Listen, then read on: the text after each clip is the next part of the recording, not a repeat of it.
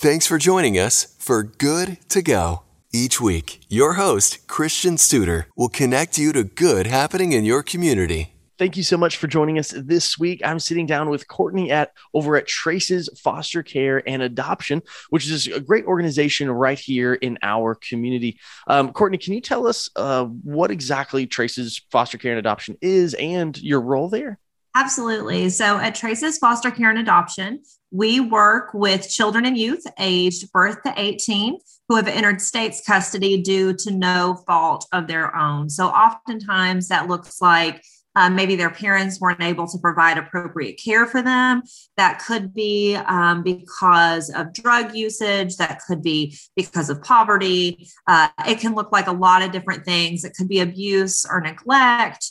Um, and so at Traces, we are able to place these children in therapeutic foster homes where they're able to receive uh, the love, care and specialized attention uh, that they need to really grow and thrive through the trauma that they've experienced. And so, my role at Traces, uh, I am the foster parent recruiter trainer. So, what that means is I take our uh, foster parent applicants, so people who are interested in working with traces and working with children who desperately need a loving home. I take them through the foster parent approval process. And so I take them all the way through the training and the home study until uh, hopefully their foster home is able to be approved and they're able to accept children.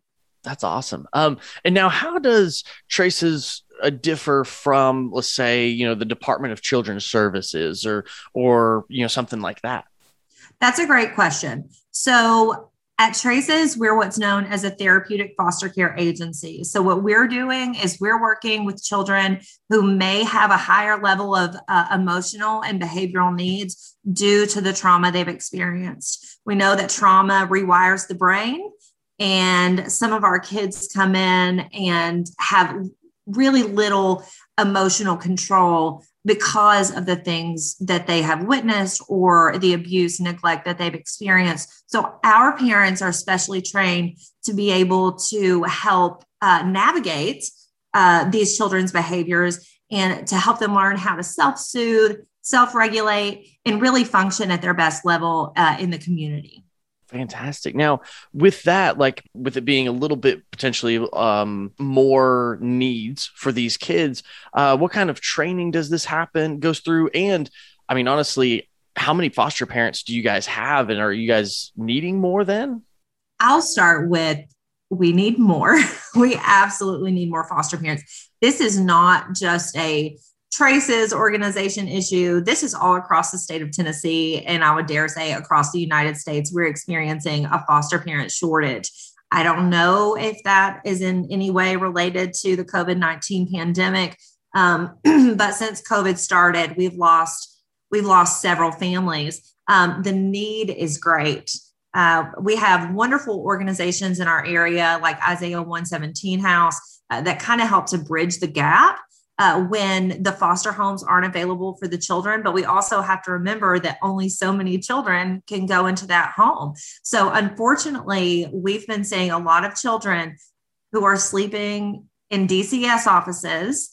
Um, for extended periods of time or staying in temporary homes uh, on a night to night basis for extended period of times because there aren't enough foster homes in our area. And that's not okay. That's not what we want for our children. That's not what we want their experience to be. I mean uh, this is arguably one of the most traumatic and, and difficult times in their lives. And and to have to come into a system where they don't even know where they're going to lay their head down each night is not okay.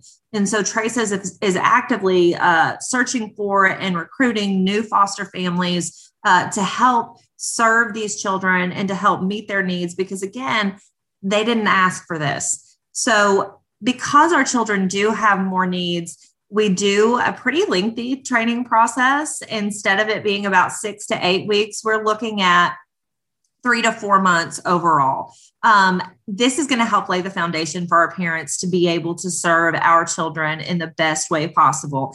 And when we think about it, I mean, when you say it out loud, three to four months sounds like a long time, but it's over and done pretty quickly because we're writing the home study during this entire process. So you don't have to wait for training to be over uh, for me to start interviewing you or coming to your home to learn more about you and the other people in your family. We're going to be doing that alongside the training process. So I would say typically from start to finish, we're looking at three to four months. And I always like to tell people, you know, one of the reasons why the training process and the home study process is long is so we can get to know you. You know, just like you would want to know where your children or your nieces and nephews or the other youth in your life who are important to you you would want you would want to know that they're safe so sometimes i feel like the longer i spend with you and the longer i get to know you the better I feel about you know you're you're you're being a safe person. Obviously, we do uh, stringent background checks, uh, we do home visits, all of these things. But as a mother myself, it's important that I know that these families are good families and they're safe and that they're going to be able to take care of these children appropriately. Yeah, definitely. That's awesome. Um, and now with the the cases that you all are taking, um, you do have you know longer training. Uh, is it something that you also provide you know resources and help? You know, after a kid comes into their home, kind of what does that look like for a parent? Because I know, you know, as a parent, it's if I if I'm like I'm taking in a, you know, potentially higher risk uh, kid that I'm that I that you know is going to come into my home.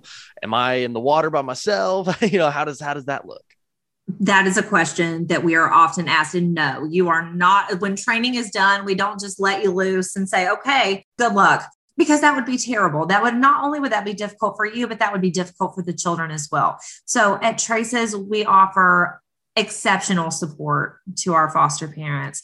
Every family is going to have a designated uh, specialist that works with them. And so they'll work to help meet the needs of the family as well as meet the needs of the children. Not only that, but we understand that the children are going to need professional support. So the Traces team uh, also consists of a therapist who the kids are going to meet with a minimum of three times a month.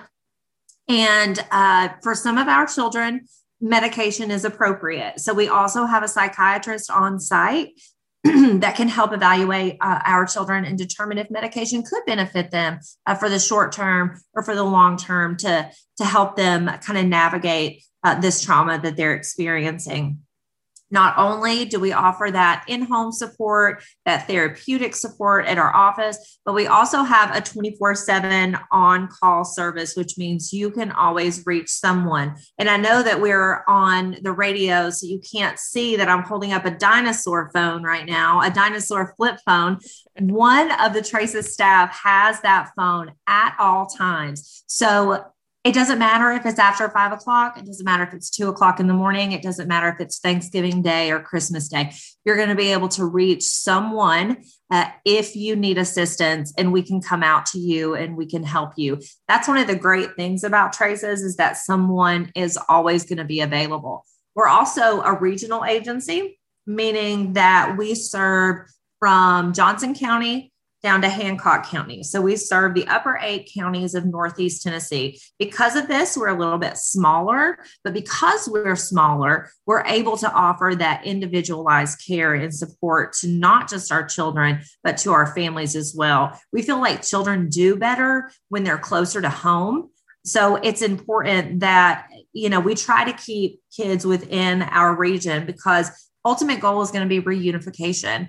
I wouldn't I wouldn't be in this field. I wouldn't do this work if I didn't think that people could change and and could get better. And so the ultimate goal is going to be for these children to be able to return home to their families when it's safe to do so. So if those families are local and are close by, we have the ability to work with them uh, and and to serve them and to help meet their needs so that while we're working with their children they can also be receiving help as well so hopefully uh, they can be reunited with their children again.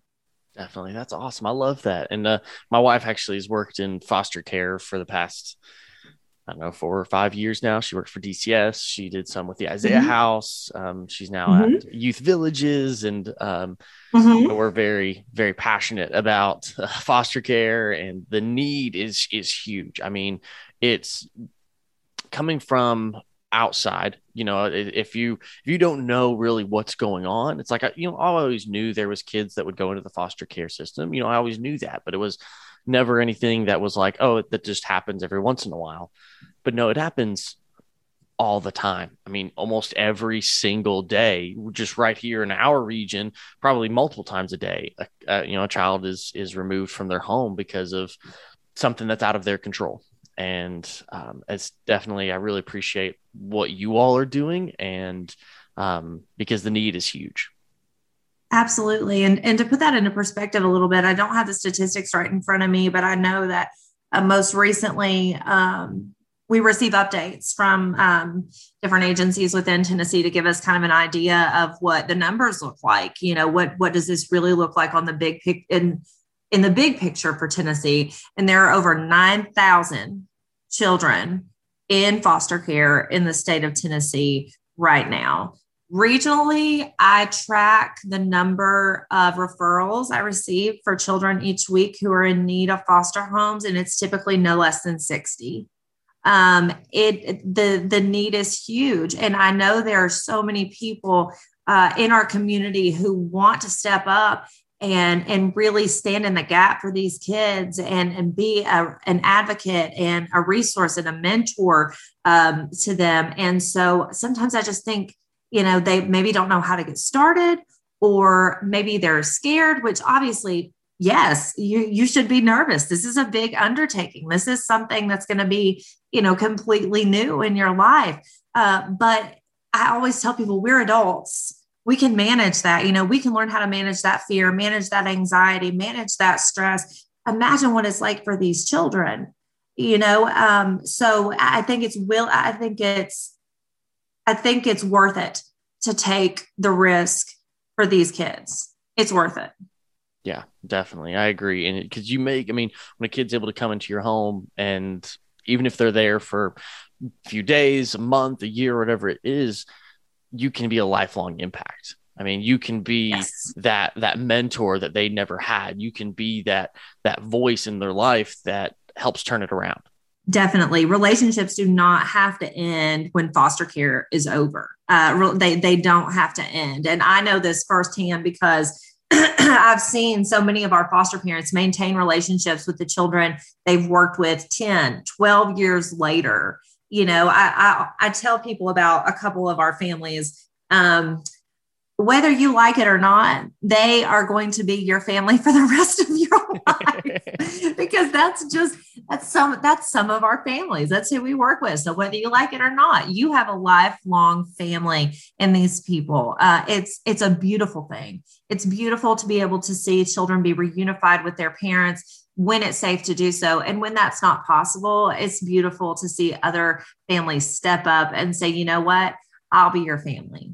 You know, I'll be your forever family. And so when our children aren't able to go home or when they're not able to uh, go to a relative or someone they have a close relationship with, um, the department may look at adoption for that child. And so um, a lot of our foster parents are also adoptive parents and have adopted numerous times. So, in the state of Tennessee, if you're an approved foster parent, a child has been in your home for at least six months or more, and parental rights are terminated, that child becomes available for adoption, you would be first choice to adopt that child if it was something that you wanted to do. And I think that's an amazing thing. And we've seen it be uh, so beneficial for our parents and so beneficial for our children over the years.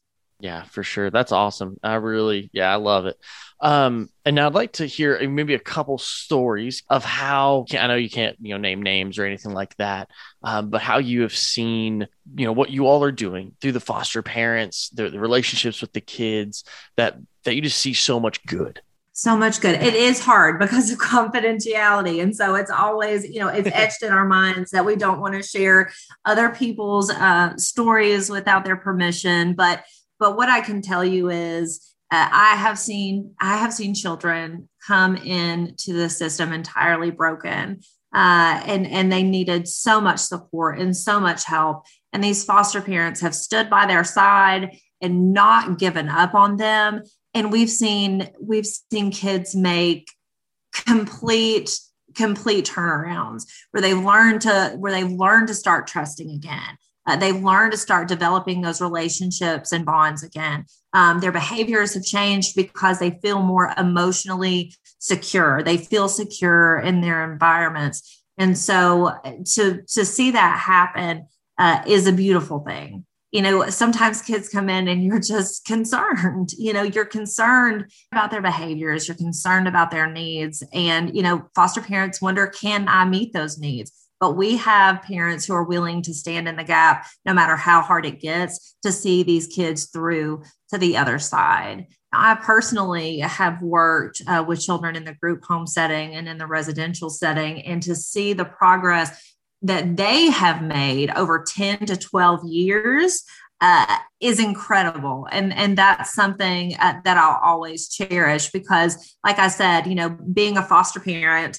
uh, when foster care ends, it doesn't mean that your relationship ends. And so, for me personally, working in this system, I've been able to develop and maintain relationships with a lot of my girls uh, over the years, and to see them become mothers and buy their first homes and get married and graduate college uh, and do all these incredible things is that's why I keep doing this because it's possible you know it, it's possible that we can turn something broken into something beautiful and that's why we keep doing this every day that's amazing. Um, now, for those listening right now that maybe want to want to know more about what you all are doing, maybe want to know more about you know signing up to be a foster parent, how are some ways they can get in contact with you to to start that process?